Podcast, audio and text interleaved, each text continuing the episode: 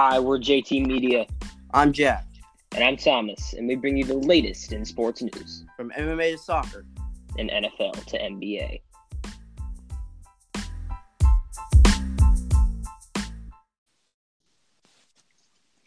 All right, so we're going to kick off JT Media episode 11 by talking about the last Super Bowl with the Patriots and the Rams.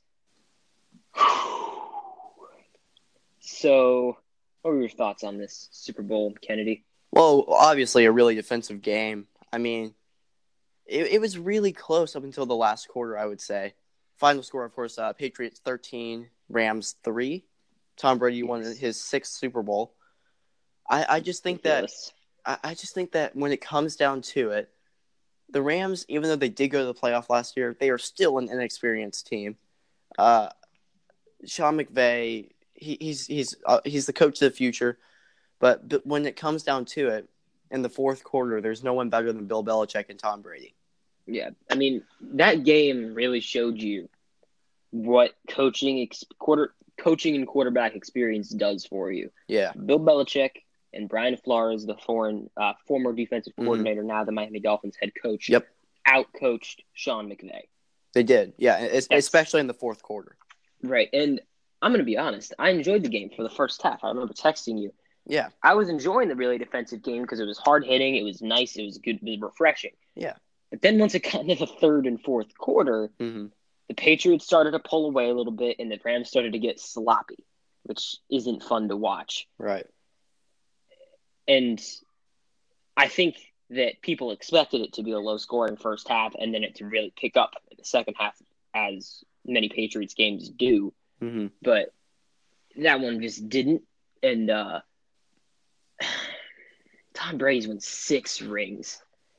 Like, that's incredible. That's the most like he- all six New England Super Bowls have come through one player Right. and And, and I hate coach.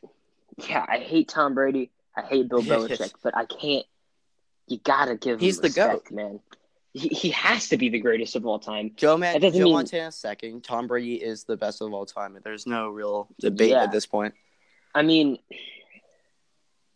it, it, he's not the most talented quarterback of all time. No, Now that many that could be Steve Young, John Elway, Dan Marino. Dan Marino, he didn't win Aaron Super Rodgers even yeah. is up there. Yeah. But like Drew Brees even, but there's no but no one could ever replicate what he did. It's crazy. And right, and people talk about, you know, oh, Bill Belichick made Tom Brady good, Tom Brady made Bill Belichick good. they both made It each other. Yeah, yeah. Right, it doesn't matter. They Bill Belichick's the greatest coach of all time. Tom Brady's the greatest player of all time. This is the greatest dynasty, I think, in history of the NFL. Maybe even the history of sports, considering how difficult it is to have a dynasty in the NFL. I would say American sports. Yeah, Yes, I mean in Europe you could argue that Manchester United had a better dynasty uh, with uh, Sir Alex Ferguson, but you know we're not gonna Barcelona have had a that. dynasty forever. But Barcelona have had a dynasty in uh, La Liga for a very long time. yeah, yeah. However, no one has dominated a professional sport that is traditionally more hard to predict than every other American sport. And let's be honest, the Patriots really didn't deserve to go to the Super Bowl this year. I think the Chargers, if it was in Los Angeles, had a real shot at beating them. It's just the fact that they pulled out enough wins to play at Foxborough, and then they, it was controversial, but they figured out a way to beat the Chiefs. And then whenever it comes down to the Super Bowl, it's just so hard to count against the Patriots. I know, and it, it it's incredible how this season went for the Patriots because we were sure that they were not going to make the Super Bowl this year. Right. We said, oh, they, they've lost too many away games, and Tom Brady hasn't been, you know, on point like he has been in other years because he had a down year statistically, Right. and even in a down year, he still made he still won the Super Bowl. Well, yeah, and and what what the Patriots as a team, as an organization, showed in the Super Bowl too is the fact that Tom Brady doesn't have to have a good game. He went twenty one for thirty five for two hundred sixty two yards and one interception. That's not a real. That's not a good game. Yet they Yeah. still pulled out pretty handedly in the fourth quarter with the Sony Michel touchdown. Mm. it, they they didn't need to have Tom Brady to have his best game in order to beat the Rams. Right. And what I think is interesting about this Patriots team as we look ahead is they have a, a really bright future. Like, now, this is going to take a little bit of luck on their part, but they've had it. You know, they have the next head coach in place. They have Josh McDaniels. He's obviously staying around for when Belichick finally retires because Right. he's getting up there. Tom Brady's going to retire at some point. He has to. He's what, 41, 40, 40? Yeah. Like, eventually he's going to have to retire. This is a sport where you just don't play up at quarterback. He says you're 40. 45. I don't think he'll make it to 45 and still be a starter. It de- I think eventually, I think he has another two years at a really high level. if he takes the And- amount of hits he took this year, he's not going to make it till 45. But if they fix their O line, then there's a chance. Right. And what's what's crazy about this is that they have an organization that is stable. They have a head coach in the future for Josh McDaniels that is stable, Right. that people like in that organization. They have Sony Michel, who's a very good running back. hmm They have James White, who isn't that old yet. You know, Well, Antonio Michel's a rookie, I think, out of Georgia. Yeah, he is out of Georgia. So they can have Um, him forever. Right, and this is this is what's crazy is that if they draft correctly, they have a ton of picks this year. If they draft correctly this year and next year, and get those nice young pieces to develop around a quarterback that I think they should take in this year's first round, they give him a year, two years to develop underneath Bill Belichick and Tom Brady and Josh McDaniels, and like I said, in an organization that supports them, they will be they might go from this dynasty, maybe take three years of being off, and then go right back Right into to another it, yeah. dynasty.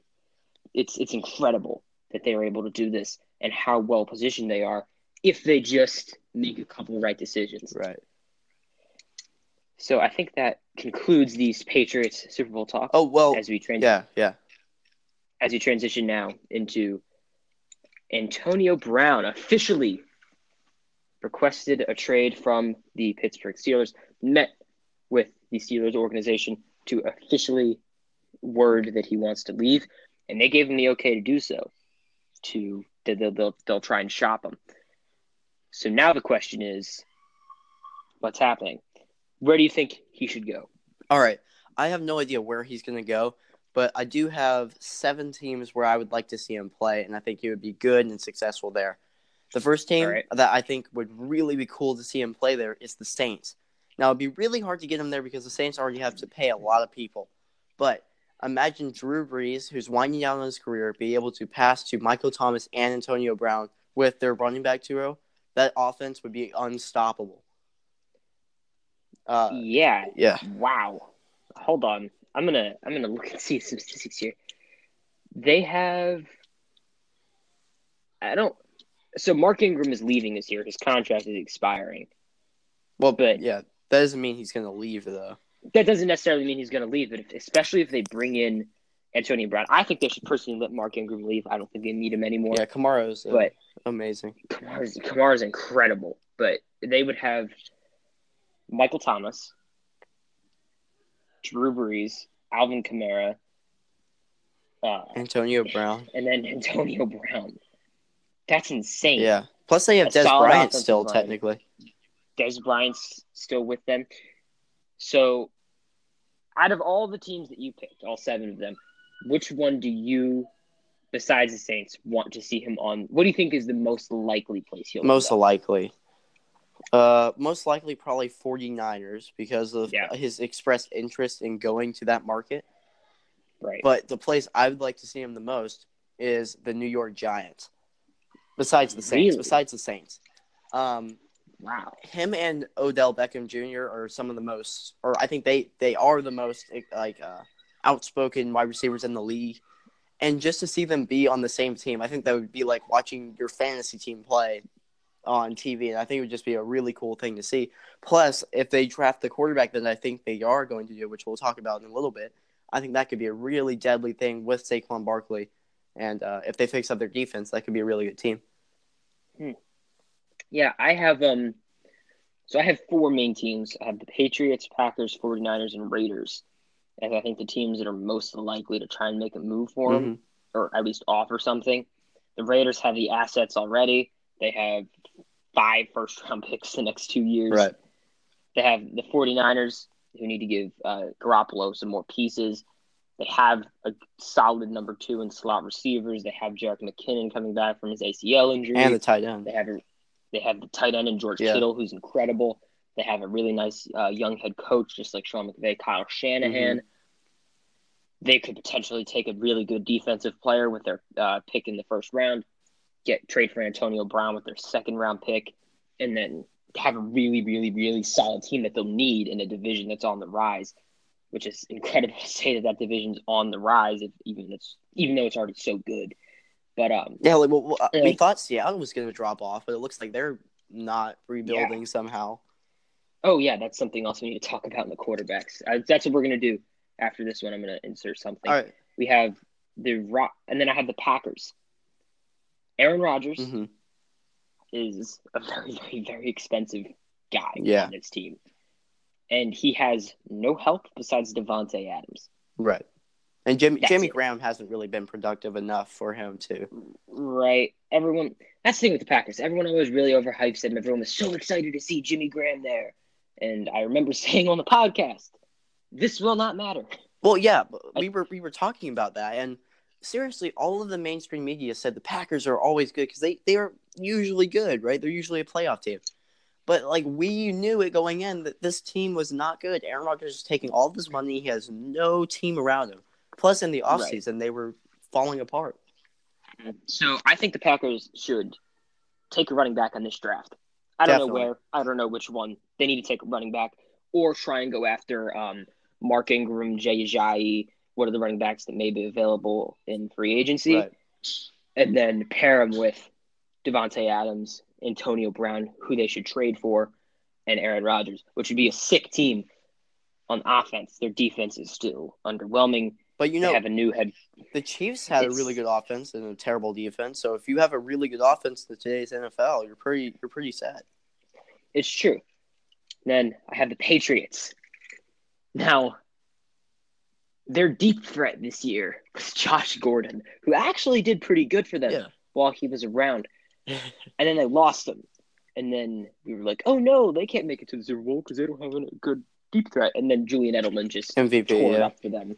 I don't don't ask me how that happened, but if they can trade for an outspoken guy like Antonio Brown, he could be that Randy Moss for them. Right. They had Randy Moss when they won a Super Bowl. And I think that if they bring in a guy similar to that, who's one of the greatest receivers of all time statistically, is Antonio Brown. He'd fit in perfectly, and I think it'd be really fun to see what Bill Belichick and Tom Brady and Josh McDaniels would do with um, Antonio Brown on that team. Plus, if he was able to stay there for long enough, when their next QB comes in, he would have his number one target already there, who knows the offense, who could get open for Right. him, make it easier. Right. And then I think that uh, they could potentially take um, uh, Noah Fant, tight end, uh, in this draft with their 32nd overall pick, just because they have um, that that would be the replacement to uh, Rob Gronkowski Right. that they uh, didn't get last year, and they could potentially wait to go quarterback. Um, that I think most likely it'll be the 49ers that he goes to. He's spoken with Jerry Rice. He likes Jimmy Garoppolo. He's confident in him. He likes the rest of the core that that team has right now. He likes Kyle Shanahan. I think that's where he'll go. I want to see him the most on the Packers because I feel bad seeing Aaron Rodgers' career wasted, even though I don't like the Packers. So that's where I'm at with that. And then I think that's all we have to say on the topic. Pretty sure for Antonio Brown, that's it. Yeah. Yeah. All right. So moving on to the Joe Flacco Broncos trade, moving from the Ravens to Denver uh, for a mid-round pick. Um, what do you think about this? Well, you know, if they were going to get uh and or Joe Flacco from anywhere for for any uh, uh draft pick, I mean, a, a mid round pick is not bad. I just don't really. I mean, I'd rather the Broncos draft somebody. really. It's it's really Mhm. it's it's no it's no different uh, from Case Keenum. Like uh, they showed the stats and like he has one more touchdown or something. I just don't think that he's going to make that much of a difference. But I mean, I've been wrong before. I just I just don't see it. I really don't see it. So I actually disagree with you a little bit. I do think the Broncos should draft a quarterback. I don't think that's debatable. But I think what John Elway saw was that organization and John Elway and that team was not confident in Case Keenum. They were not. Right. They wanted Kirk Cousins. They didn't get him. They they got Case Keenum. They did not actually want Case Keenum. hmm They trade for Joe Flacco for a fourth round, fifth round pick, which I think is worth it. I think that is Yeah, that that was a good I- that was a good trade. that was a great trade for the Broncos. But I think that having a guy that John Elway uh, really, really, really likes, he's expressed that he really likes uh, Joe Flacco. I think that's important. hmm And I think that seeing what Lamar Jackson did, where many people thought that he wouldn't be successful in the NFL, he wouldn't be a successful quarterback, and he comes in, sits about half the season, a little over behind Joe Flacco. Flacco gets hurt, they put in Jackson, he's really successful. I think the Broncos saw that and want someone that can develop a quarterback like Joe Flacco did. Oh, so you think he's not going to like? He might start this season, but he's really there to develop the quarterback that they're going to they're going to draft next. Exactly. I think they will draft a quarterback this year with uh, the pick that they have, and then I think they will trade.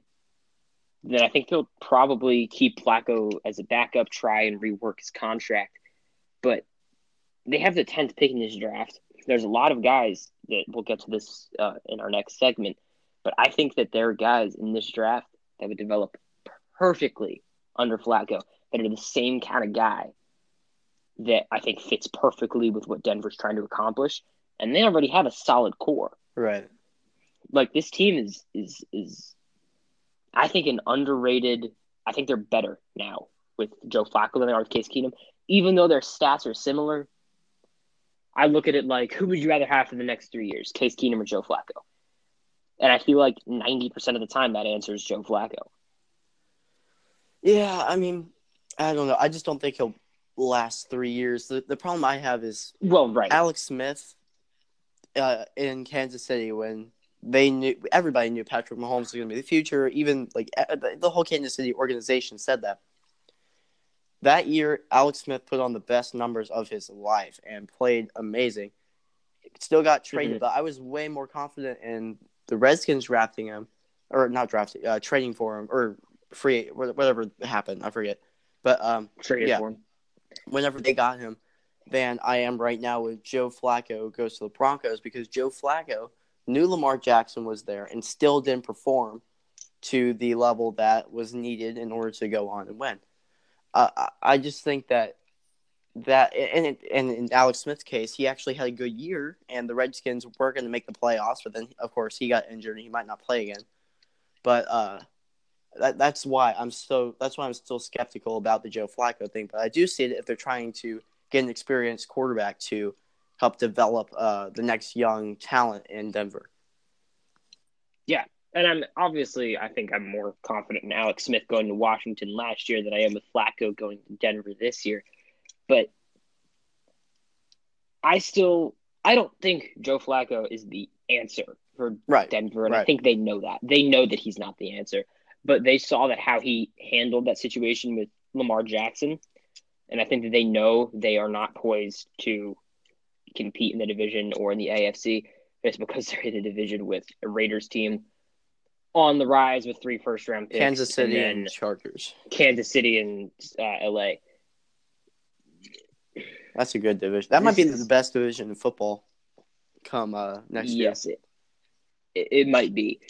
Um, yes, I I, th- I think that's about as what you can say about it. Yeah. Like this is they traded for Joe Flacco because they think he'll be a better transitional guy, hmm and I think there'll be a market for Case Keenum. I really do, but that contract that he's on and how he performed last year, I don't think will bode well Yeah. for. Uh, it might be, oh no, we missed on all these quarterbacks. We need to go trade for someone. Mhm. and I think that uh, that might end up might be what ends up happening with Case Keenum. Right. All right, so moving on from one quarterback story that is factual to another quarterback story that is completely bogus. Colin Cowherd yesterday goes on air and says that he thinks Russell Wilson wants to go to the Giants for many reasons, including that New York is more marketable and Russell Wilson will fit better there. Out of context, this makes sense. Yes. Ciara thinks that like likes New York better and doesn't like Seattle. But what the heck?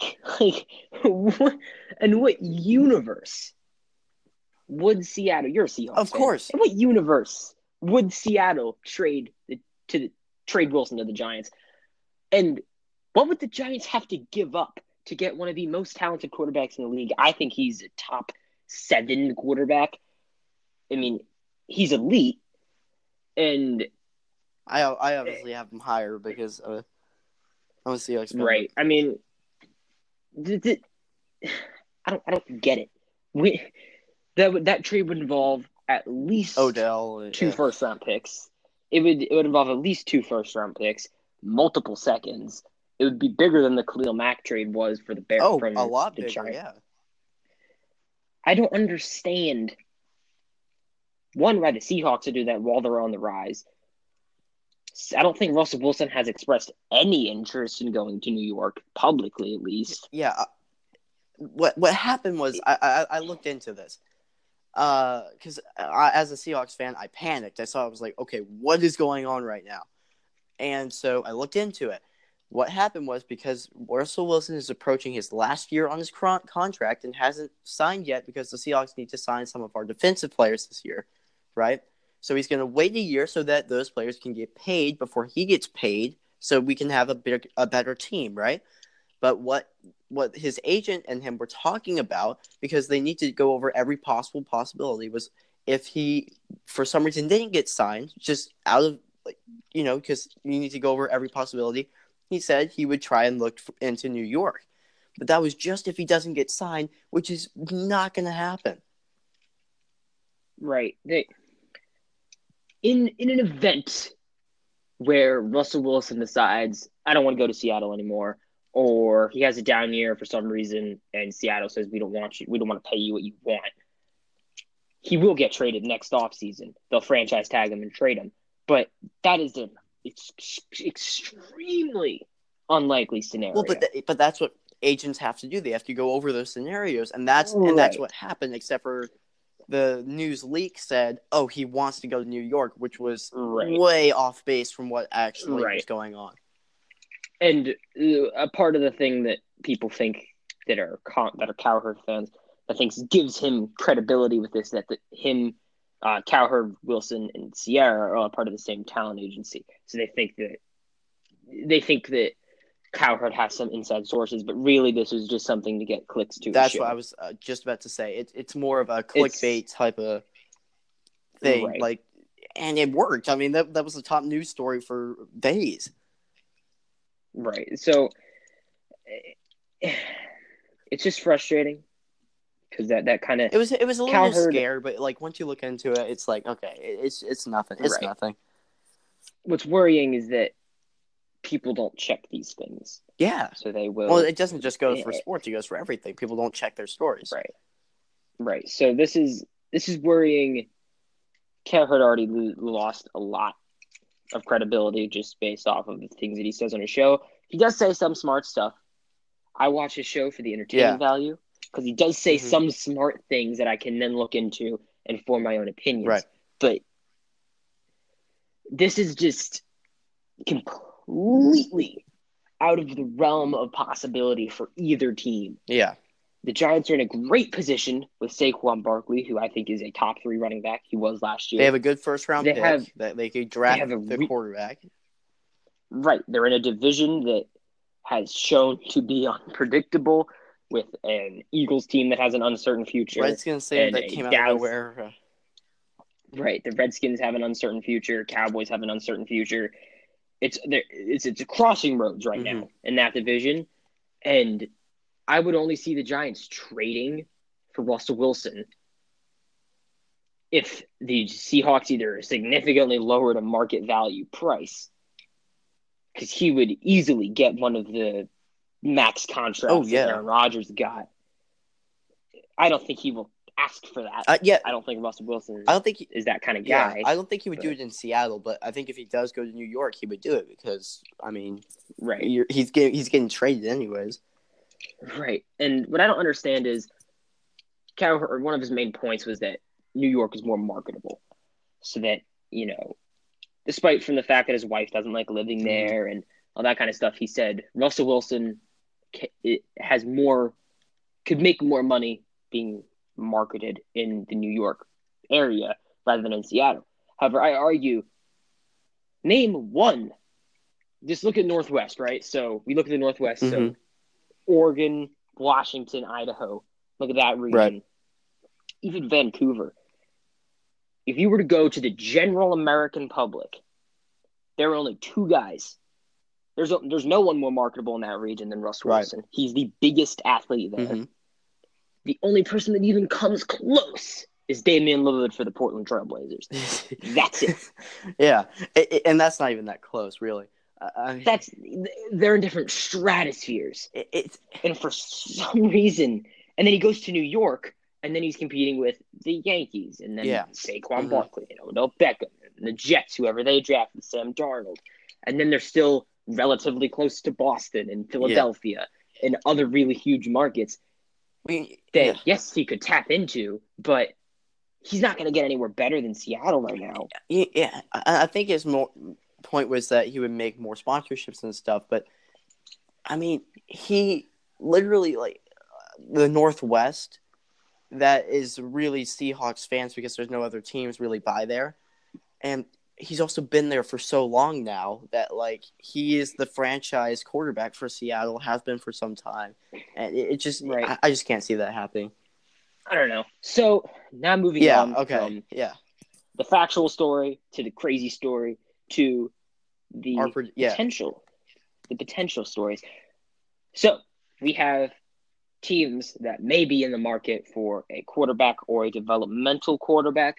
So we have the Arizona Cardinals, Miami Dolphins, Jacksonville Jaguars, Tampa Bay Buccaneers, Mm-hmm. Oakland, maybe, maybe right. I don't. We don't know. Oakland probably soon to be Las Vegas Raiders. Could be the San Diego Raiders. We don't even know Yeah. yet. Actually, wait, didn't they sign? They signed something with like the Oakland Coliseum for one year or two years. I hope. Hopefully, I I, I think that happened. Because that would be so I'm- awkward if they went to. I, I think I'm pretty sure that happened, but like imagine the Raiders playing in San Diego. That'd be. Oh, that'd be hilarious. Uh, yeah, and then the Giants and Redskins and Patriots. Right. So we'll start off with the Arizona Cardinals. There are rumors that former USC offensive coordinator and Texas Tech head coach, now Arizona Cardinals head coach Cliff Kingsbury, he said while at Texas Tech before playing Patrick Mahomes in college that if he had the number one overall pick in the NFL, he would take him. He now has the number one overall pick, but he has a quarterback who had an underwhelming rookie season in Josh Rosen. Do you buy the rumors that the Cardinals are in on Kyler Murray? Uh, well, he himself said that he is sticking with Josh Rosen. That was an interview before he had actually officially taken the job for the Cardinals. I just don't think that you sign a a guy one year and then you trade him away the next. I just don't think that's in the realm of possibility. So for the Cardinals quarterback situation, I am going to say they stick with Josh Rosen.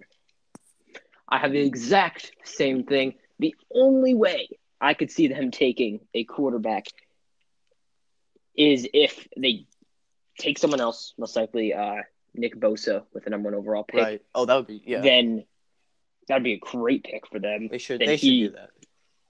then something happens at the combine where Kyler Murray slides. So he slides down to the second round where they pick first overall again. In which case they could I, at which point I think they take Kyler Murray. Um, but the question is, what made him slide in that scenario? I don't think that would happen. I don't think it'll happen. I think there are too many teams that need a quarterback, and this isn't a good enough quarterback class Mm-hmm. for them to for it to matter. I think that almost nothing Kyler Murray could do besides a horrific injury or a terrible combine would make it so that he would slide that. Even a far. terrible combine, because Leonard Fournette had a horrible combine, and still, like it, combines matter more for the players that are going to go three through six round. Really, it, Right. it, it's not so much for the first and second rounders because they already know what they're getting. Mhm. All right, so now moving on to the Miami Dolphins. Okay, I'm gonna say they sign. Relating back to the Broncos, I'm gonna say they sign Case Keenum. Uh. Ryan Tannehill has been injured a lot. Brock Osweiler did show some good games, but he's still Brock Osweiler. I'm gonna say the go for Keenum. Huh. All right.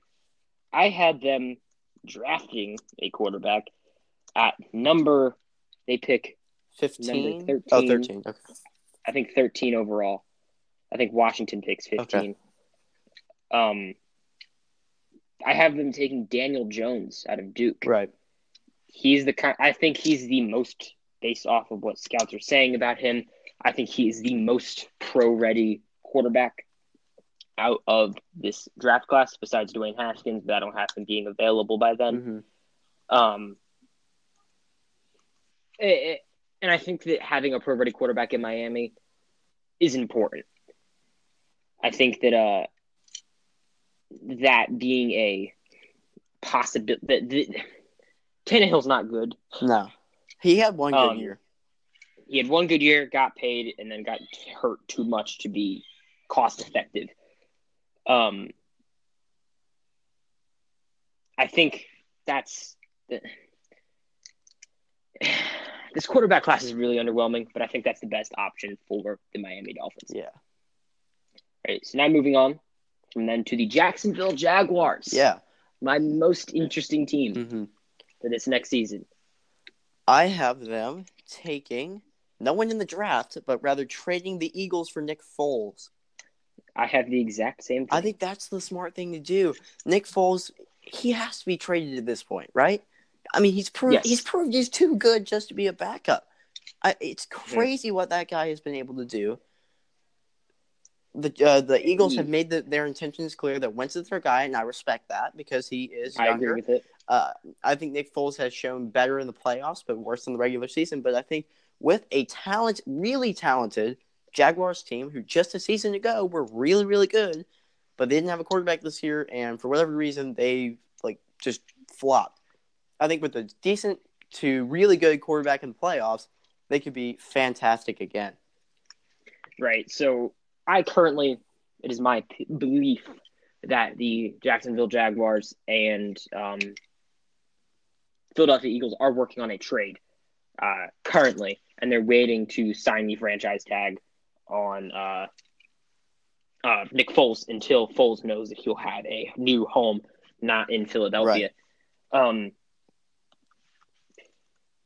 I think he'd be a great fit uh, to go to um, Jacksonville. Right. So then moving on to the Tampa Bay Buccaneers. I think this is a pretty obvious one considering they have a new quarterback.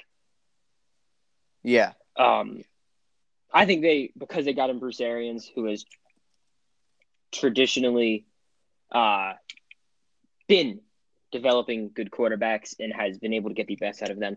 I think Jameis Winston will have a resurgence next year. I think he's a talented guy, but he just hasn't had the right team around him, the right coaching staff.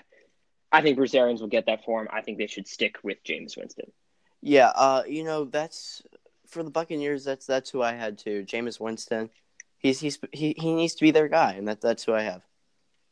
Alright. All right. So continuing now with the Jon Gruden led Oakland Raiders. What do you think they should do? All right, what I think they should do is keep Derek Carr because he was okay. Just I think Jon Gruden coming in kind of threw off the balance. But what I think they will do is draft the risk Kyler Murray. I think that Jon Gruden thinks he can mold him and uh, make him a good quarterback and fit under the system. Hmm. Interesting. I do not have the Raiders doing that. I have them sticking with Derek Carr for at least another year. I think if Jon Gruden does take a quarterback, it would involve Derek Carr having a really bad year. Yeah. They seem to get along more towards the end of the year. Um, at the beginning of the year, I would have definitely said they'll take a quarterback. But now I think that they can stick with Derek Carr for another year and see how it plays out.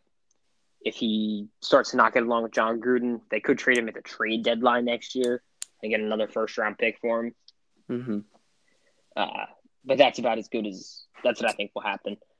I definitely do think that they should stick with Derek Carr because I think he's a solid quarterback.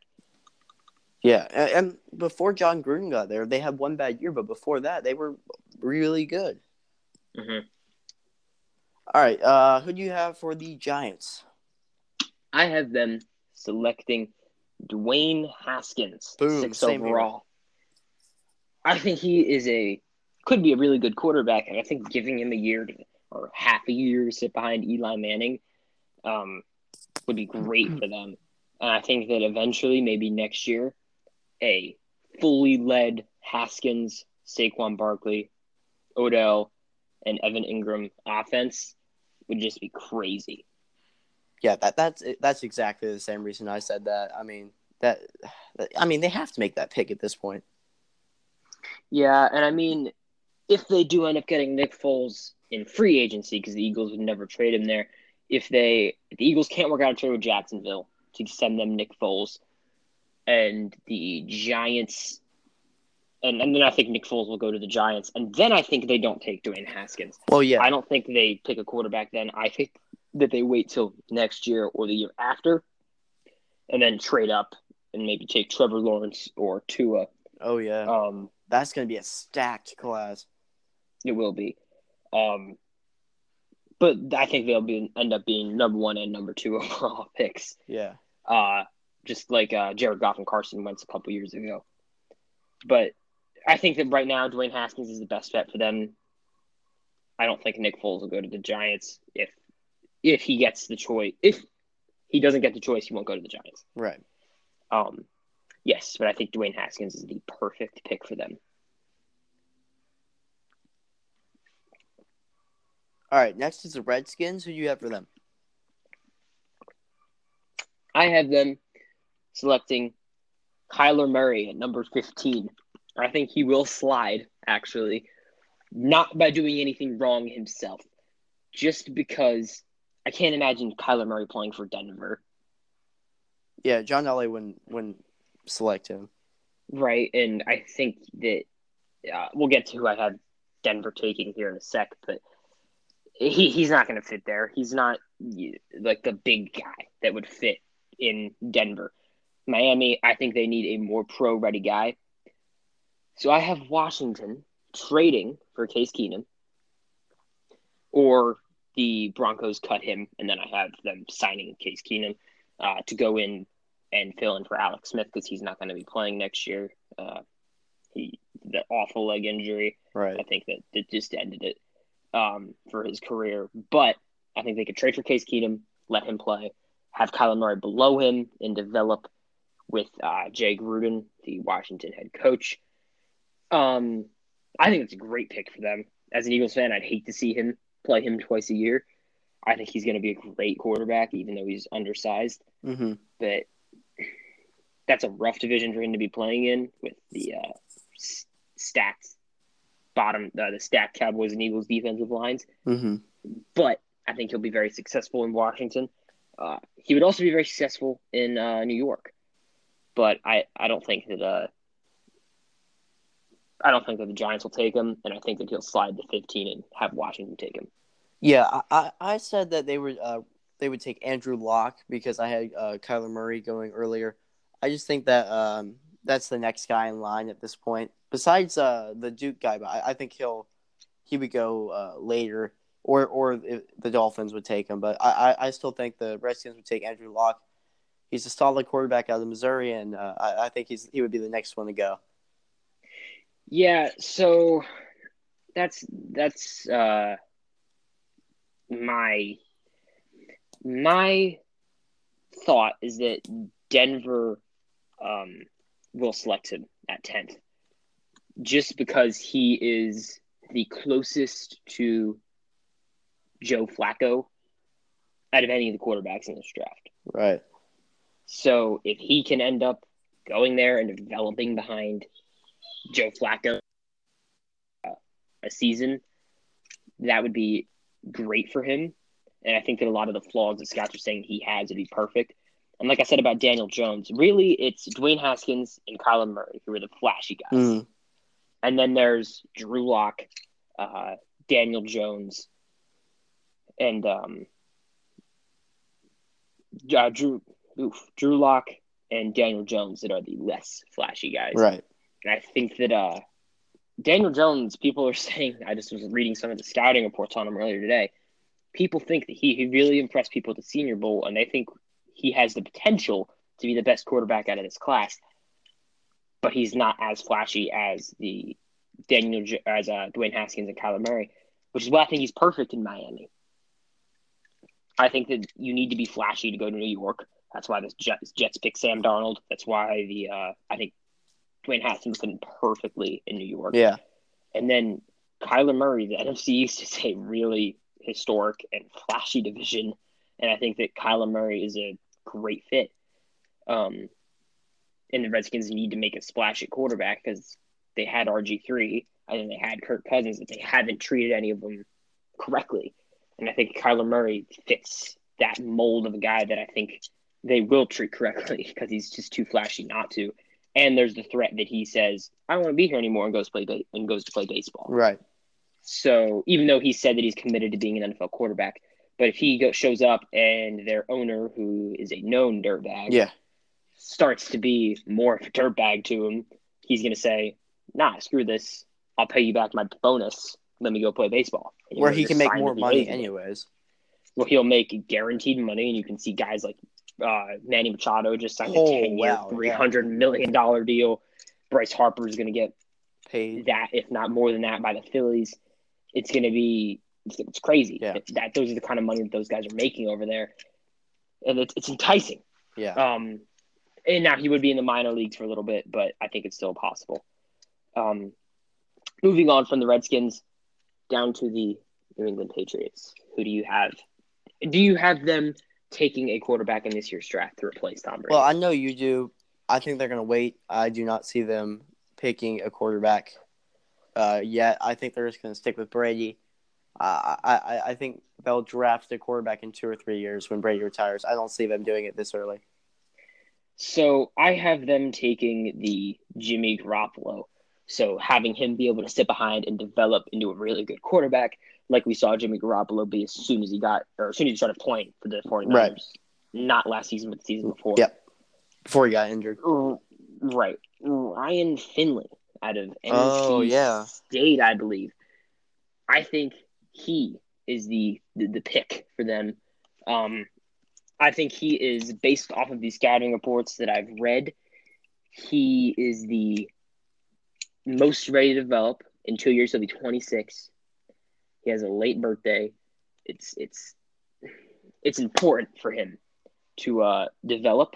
I don't think that if you know the Redskins took him and didn't sign Case Keenum, or the uh, Dolphins took him, I don't I don't think that he would develop, Develop, well yeah. in either of those teams because he'd be immediately thrown into the fire.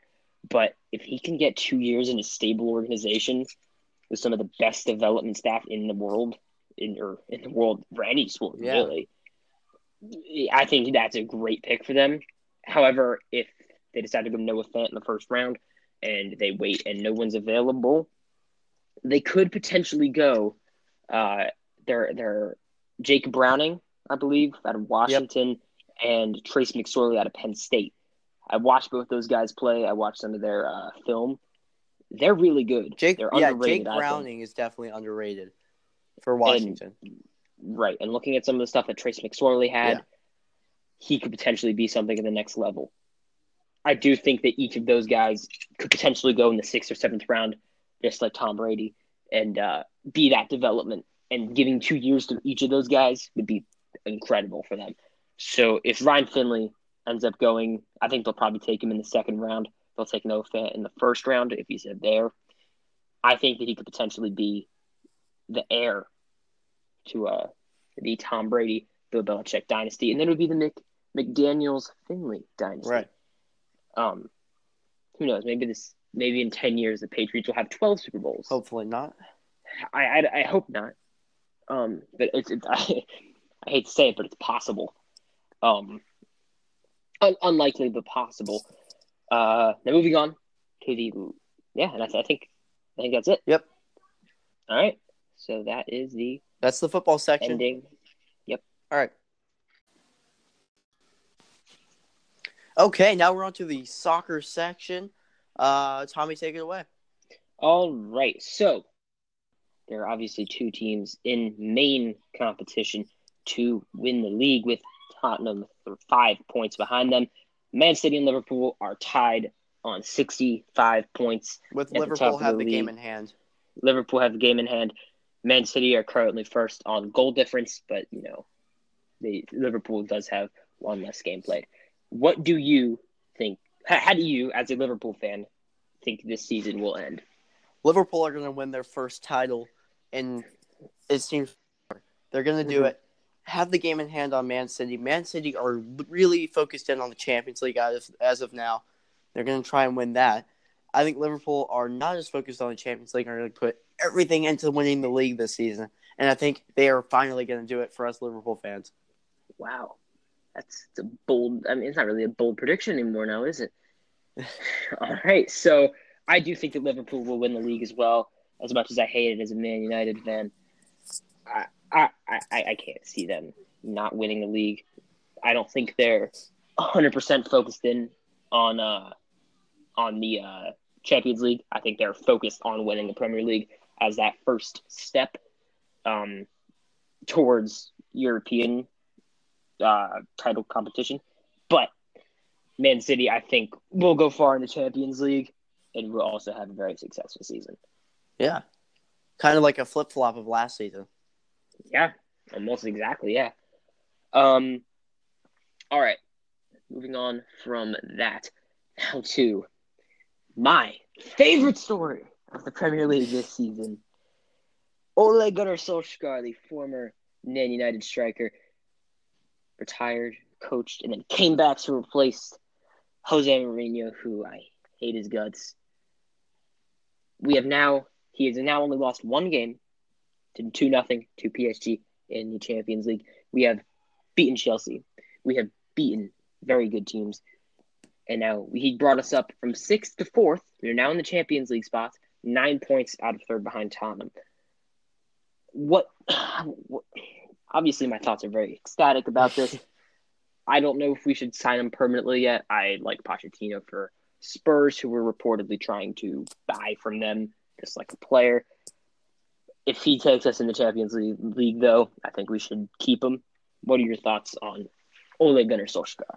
Look, he's done a fantastic job, and props to him. But I think a lot of this comes from Jose Mourinho. I told you as soon as Manchester City, uh, Manchester City time signed uh, Pep, uh, I can't pronounce his last name. Ah, forget it, Pep. Uh, and Manchester United signed Jose Mourinho that Pep uh, was going to be the better manager, and I knew that going in because I've seen the way that Jose Mourinho coaches, and it's very defensive, and it's he, after a couple of years when it's not working, he starts blaming the team, and it doesn't work out because then the players don't want to play for him. Like, who wants to play for a guy that keeps uh, blaming you for every result? And granted, Right. he did have some reason to that, but it in the end comes down to the manager's decision and what he, the people he's putting in the game, and you can't blame every result on the team, nor should you.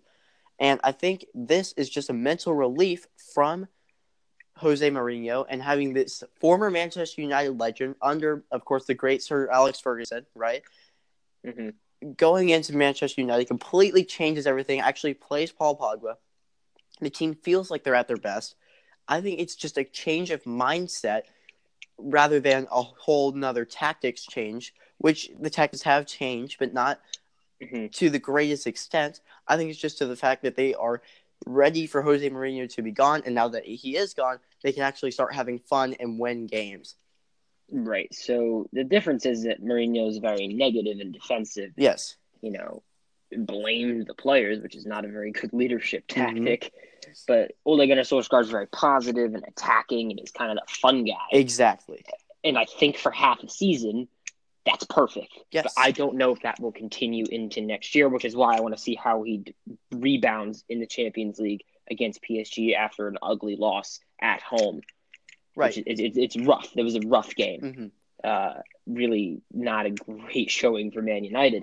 However, the way that Solskjaer rebounds from that is very, very, very important. Yes, because you have to have a really good balance. Like Pep and Jurgen Klopp for Liverpool, they are very player friendly. Like they like to have a good time, but they also know when to coach. I don't know Mhm. if Gunnar has that mentality yet, but we will see it in the comeback against PSG in Paris, which is going to be a tough one. Right. So, moving on from my Manchester United to my second favorite story of this year, the Yeah. Sarri collapse at Chelsea. Yeah. They they moved down from fourth to sixth. hmm They have been beaten. They lost what six nothing to Man City. Oh yeah. It's incredible that all these things are happening. Um, now they do have eleven points between them and Wolves, six to seven. However, it's a it's a it's rough for them. I don't I don't necessarily think that Sarri will. I think. Do you think Sarri will be the head coach of Chelsea Football Club come next season? No, I do not. I don't think he will be either. This is it's. They have Pulisic coming in, Oh yeah. which I'm really Huge signing. Huge signing. Right. They just need to. uh they, they need to bring in a new guy. I don't know who, but not not Sarri. Look, I'm I'm gonna relate this right back to Jose Mourinho. It's the same toxic manager situation. They, as soon as the manager starts blaming the players for any team, you see what happens. They start tanking. The players don't want to play for that guy because they're not leading; they're blaming. That's exactly Right. what's happened for Chelsea as it did for Manchester United, and I Mhm. don't see this turning around until they get a new manager. Right. And I feel like there's some great candidates out there. Maybe Chelsea puts in a bid for Pochettino. Maybe Z- they get Zidane, Zidane. Zidane's still out there. Yeah, exactly. Zidane is definitely still available, but it's it's it's crazy. This is how this is happening. But you saw the way that Zidane managed Real Madrid. It was very it was, it was positive. They won what three straight Champions Leagues. I could Like, see him working at Chelsea the way he likes to work the midfield up to the four. I could really see Zinedine Zidane being the next Chelsea manager. right. I could And really see wor- that. Right. And what's worrying about Chelsea and Sarri is that their entire team is played through Jorginho.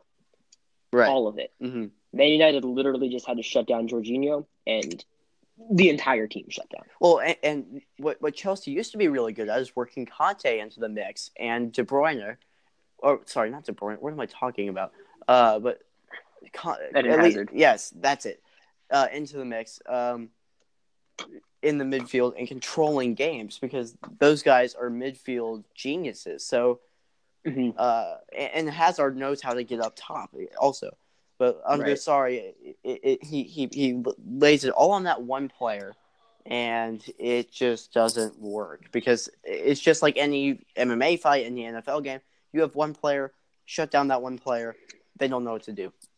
Right, and I I think that um once they get in a new manager like Zidane, that could potentially uh convince Hazard to stay Oh yeah, and not go to uh Real Madrid, because right now you your team you could play Higuain, who's an amazing striker, at at striker, uh Eden Hazard on the left, Pulisic on the right, oh man, and then Kante, Kovacic, and Jorginho in the middle. Alonso, which is- vet, yeah, It, it it's incredible. Kepa, this team is yeah, Kepa, Oh, goalkeeper. their been- keeper has yeah, been amazing. Better than Courtois and uh, at Real at Real Madrid. Right. It's uh it's it's it's incredible this is how the season's gone for them with such a great team. But they also have Ross Barkley that just sit that sits on the bench. Yeah, Like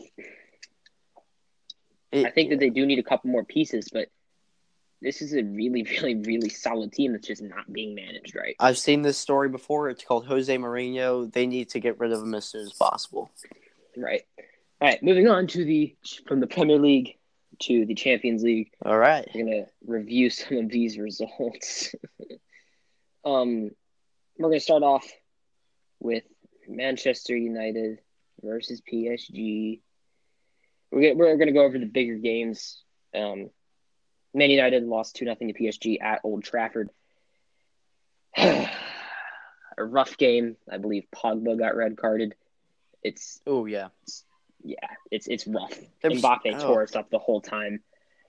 It was 17 fouls. It was just a rough, rough game. Well, and that, I was just about to say that thing. You know, it, it wasn't only that PSG got two away goals against Manchester United's none.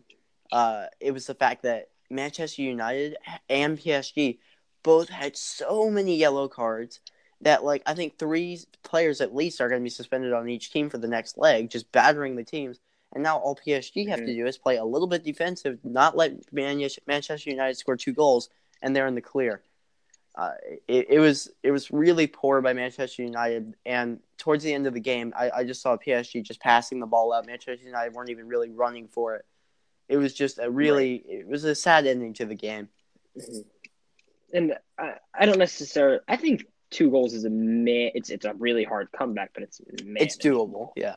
It's we doable. we we've seen harder comebacks before. PSG still- Barcelona is insane. It was rigged the Right. second game, but still crazy. PSG has a, a history of uh, choking away these Mhm. games. I I don't know what's going to happen. To be to be quite honest with you, I don't know. I want to say that we'll make a comeback, but I'm not sure. This is going to be the biggest check test of Solskjaer so far. Um, obviously, I It could make or break his Manchester United managing career. it really could because I think Pochettino coaches coaches us back from it and, ne- never lets it happen in the first place. Right. Oh yeah. It, it would at least Sol- be yeah. Yeah. Right. So I think Solskjaer coming in will be uh, a, if Solskjaer can manage us back from it, I think we'll be a lot better off. Yeah. Speaking of Mauricio Pochettino, moving on to Tottenham versus Dortmund. Tottenham won three nothing in England. What are your thoughts on this? game? Huge upset. I thought Dortmund were really come in there and win three nothing against Tottenham. Uh, Tottenham have been really like a dark horse this season for every competition.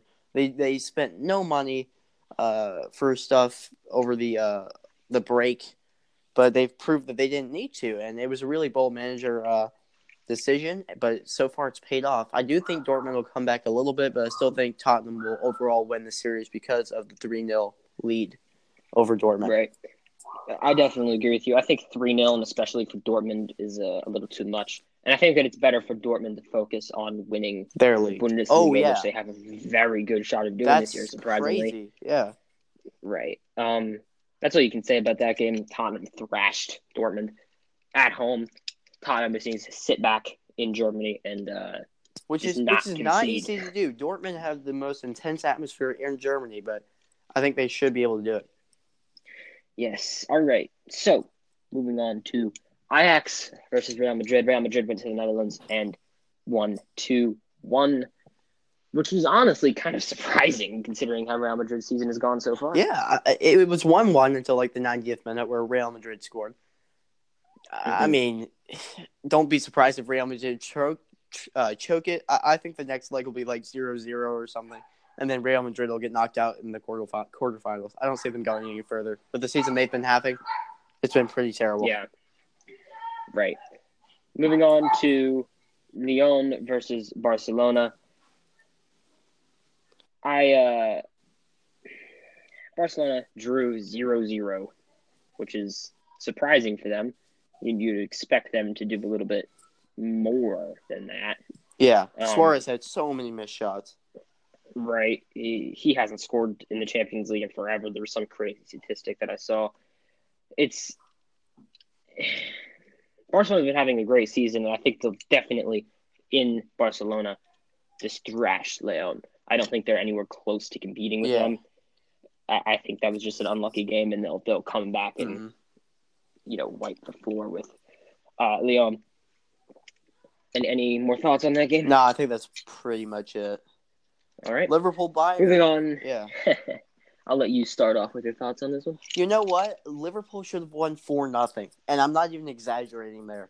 It should have been 4 0. Mane had two wide open goals, and there were two other really good chances. I, we just couldn't, Liverpool couldn't finish. Oh, they, we couldn't finish. I think the focus was a little bit off. And going into Bayern, I would say we definitely don't have the home advantage because going to Bayern is not easy. But if we pull out a one-one tie, we do win, so it's not the end of the world. Right. Um, moving on from that game to Atletico Madrid versus Juventus with my spot-on Spanish accent. Well done, man. I, appreciate that. uh, Atletico Madrid wins two nothing in Madrid. Ronaldo, yes, he lost, lost two nothing. Boom. Now he has to go. Now he has to let Atletico Madrid come to Turin, and he has to score two goals and not concede any. Because if they concede and they draw, so if Atletico Madrid wins, it would have to be or Juventus wins, right? If Juventus wins three one, Atletico Madrid goes through on away goals, which is incredible. Um, I, I, I really hope that uh this game. Atletico really are really Atletico good. Wins. Yeah, Atletico are. I really, love Atletico. They're really good this season. They're really good.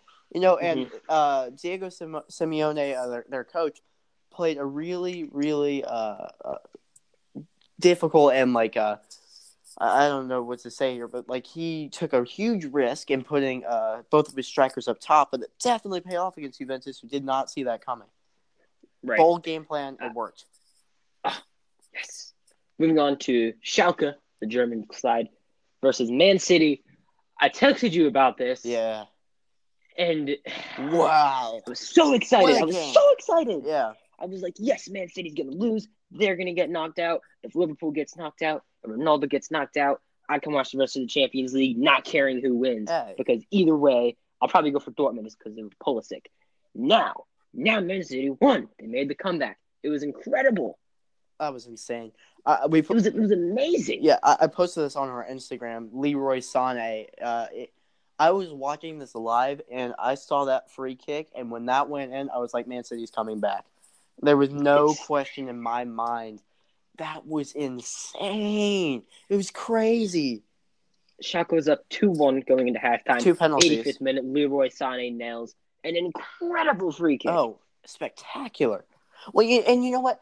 Credit to Schalke because wow, underdogs by a mile and put a game on with Manchester City. I definitely don't think they're going to win. I think it's going to be a blowout in the next game. But credit to Schalke in front of their home fans to put on a game, especially playing in Manchester. And then Raheem Sterling scores at the 90th minute to give Man City the third away goal and the W. Otamendi with a 68th minute red card, definitely a big factor moving on from these games, who do you think will be playing in the Champions League final just off the top of Final. Ooh, well, this is a tough one. Uh, I think that it will be Atletico Madrid versus PSG. If they, unless really, because you, you never know how the draws are going to go, but if the draws work out uh, to their favor, I think it'll be Atletico versus uh, PSG. Just based off this first leg, Barcelona looked good, but not good enough. But uh, Liverpool are mm-hmm. not focused. Uh, Manchester United are not focused enough, I guess, or are not figured out yet. Roma, Porto aren't good enough. Manchester City, I think they'll make it to the semifinals and lose. I just think they will lack that last bit. Uh, and then Bayern, they never they, they never make it past the semi semifinals. So all right, uh, so yeah, that's that's yeah. what I'm saying. My prediction is going to be Barcelona versus Man City if the draws work out. Both good. Barcelona's games. too good. Barcelona's too good to lose to Lyon. Man City just showed that they can overcome adversity. They were down 2 1 and scored two goals in five minutes.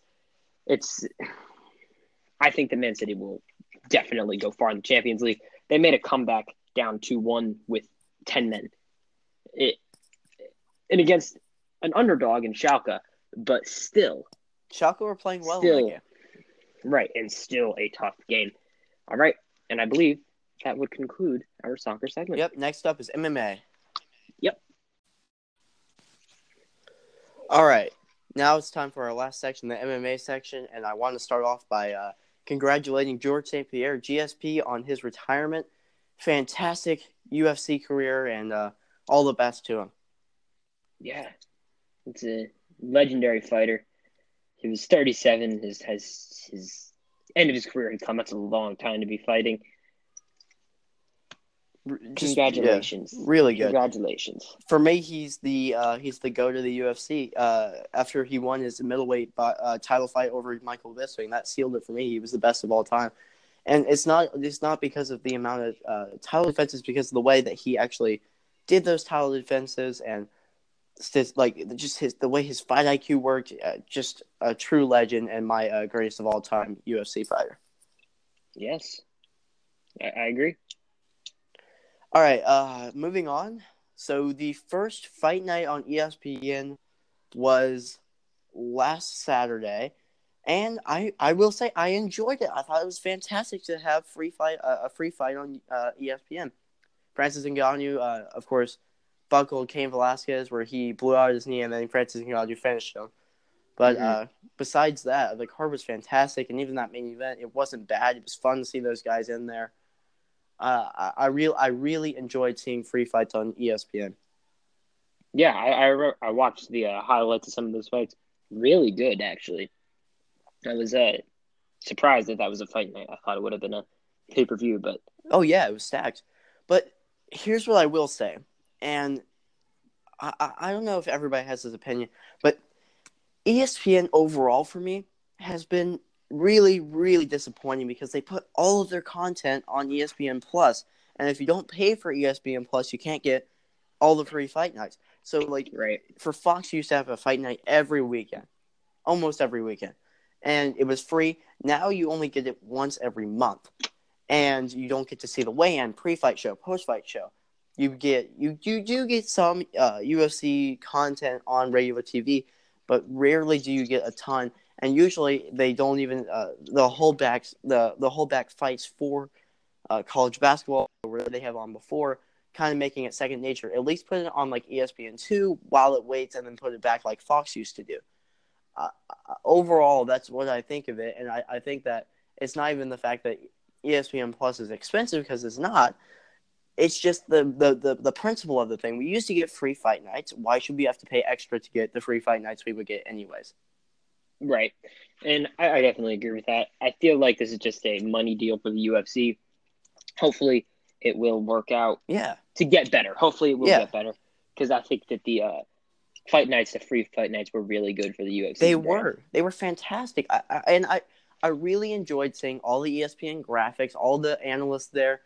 But the, I'm not gonna pay. I'm not gonna pay for ESPN Plus because I, I I rather get the free fight nights that I used to get. I'm not gonna pay for something that I would used to get for free, uh, be, just because it went to another uh, uh, network. Right. Yeah, I, I definitely agree with you on that one. And just looking at it from a pure business perspective, because I'm not the biggest UFC fan. I like the uh, art of MMA, but not the. Uh, I don't watch it religiously Right. like I do football and soccer. Right. But it, it's from a pure business perspective. If ESPN, you can feel, uh, just assuming, I'm assuming ESPN paid more money to have it on their services, correct? Right. to make up for this difference, they had to put it on ESPN Plus to make up uh, to make profit on, Right. which makes sense hmm at face value. It makes sense. However, for the UFC, was it worth having to have another barrier with watching your content in an already crowded American sports market to get more money from one company, or was it better to have Fox be building up your brand until maybe you could even launch your own TV channel airing all these fights so you didn't Like- have to rely on Yeah. college basketball, just like the NFL did with NFL Network. Or Uh, Bleacher the- Report Live. Uh, that's Bleacher the new Report thing on TNT. Yeah. Right. And yeah, exactly. Uh, That's exactly. And I feel like the UFC kind of went for the money after this one. I feel like Fox is a better sports network than ESPN is right now. Uh. ESPN is purely basketball, pretty much. Uh, they they do still have, I think, Monday Night Football, but besides that, they they they don't have any other uh, wide range of sports like they used to. Fox has really taken that over now, and I think Mhm. that that is just a step back for the UFC. I think they went after the money, Right. and uh, yeah, it overall did Yeah. not benefit the fans. Fox and NBC are definitely bigger for live sports than ESPN is currently. And I would even argue that maybe even their sports analysis is better as ESPN has become mostly political and Yeah. uh, Yeah. opinion driven rather than analytics and uh, using statistics to back up your claims. Right. And they're Uh, show they, they they're not rebooting their shows. They're all the same shows. Right. and- As Yeah. we know, Hunter Henry made a really big difference in that Chargers Chiefs game. Uh, or I should I say San Diego Chargers Yeah. Kansas City Chiefs game. yeah. Uh, Stephen A. Smith. All right. believe that concludes our UFC segment. Yep.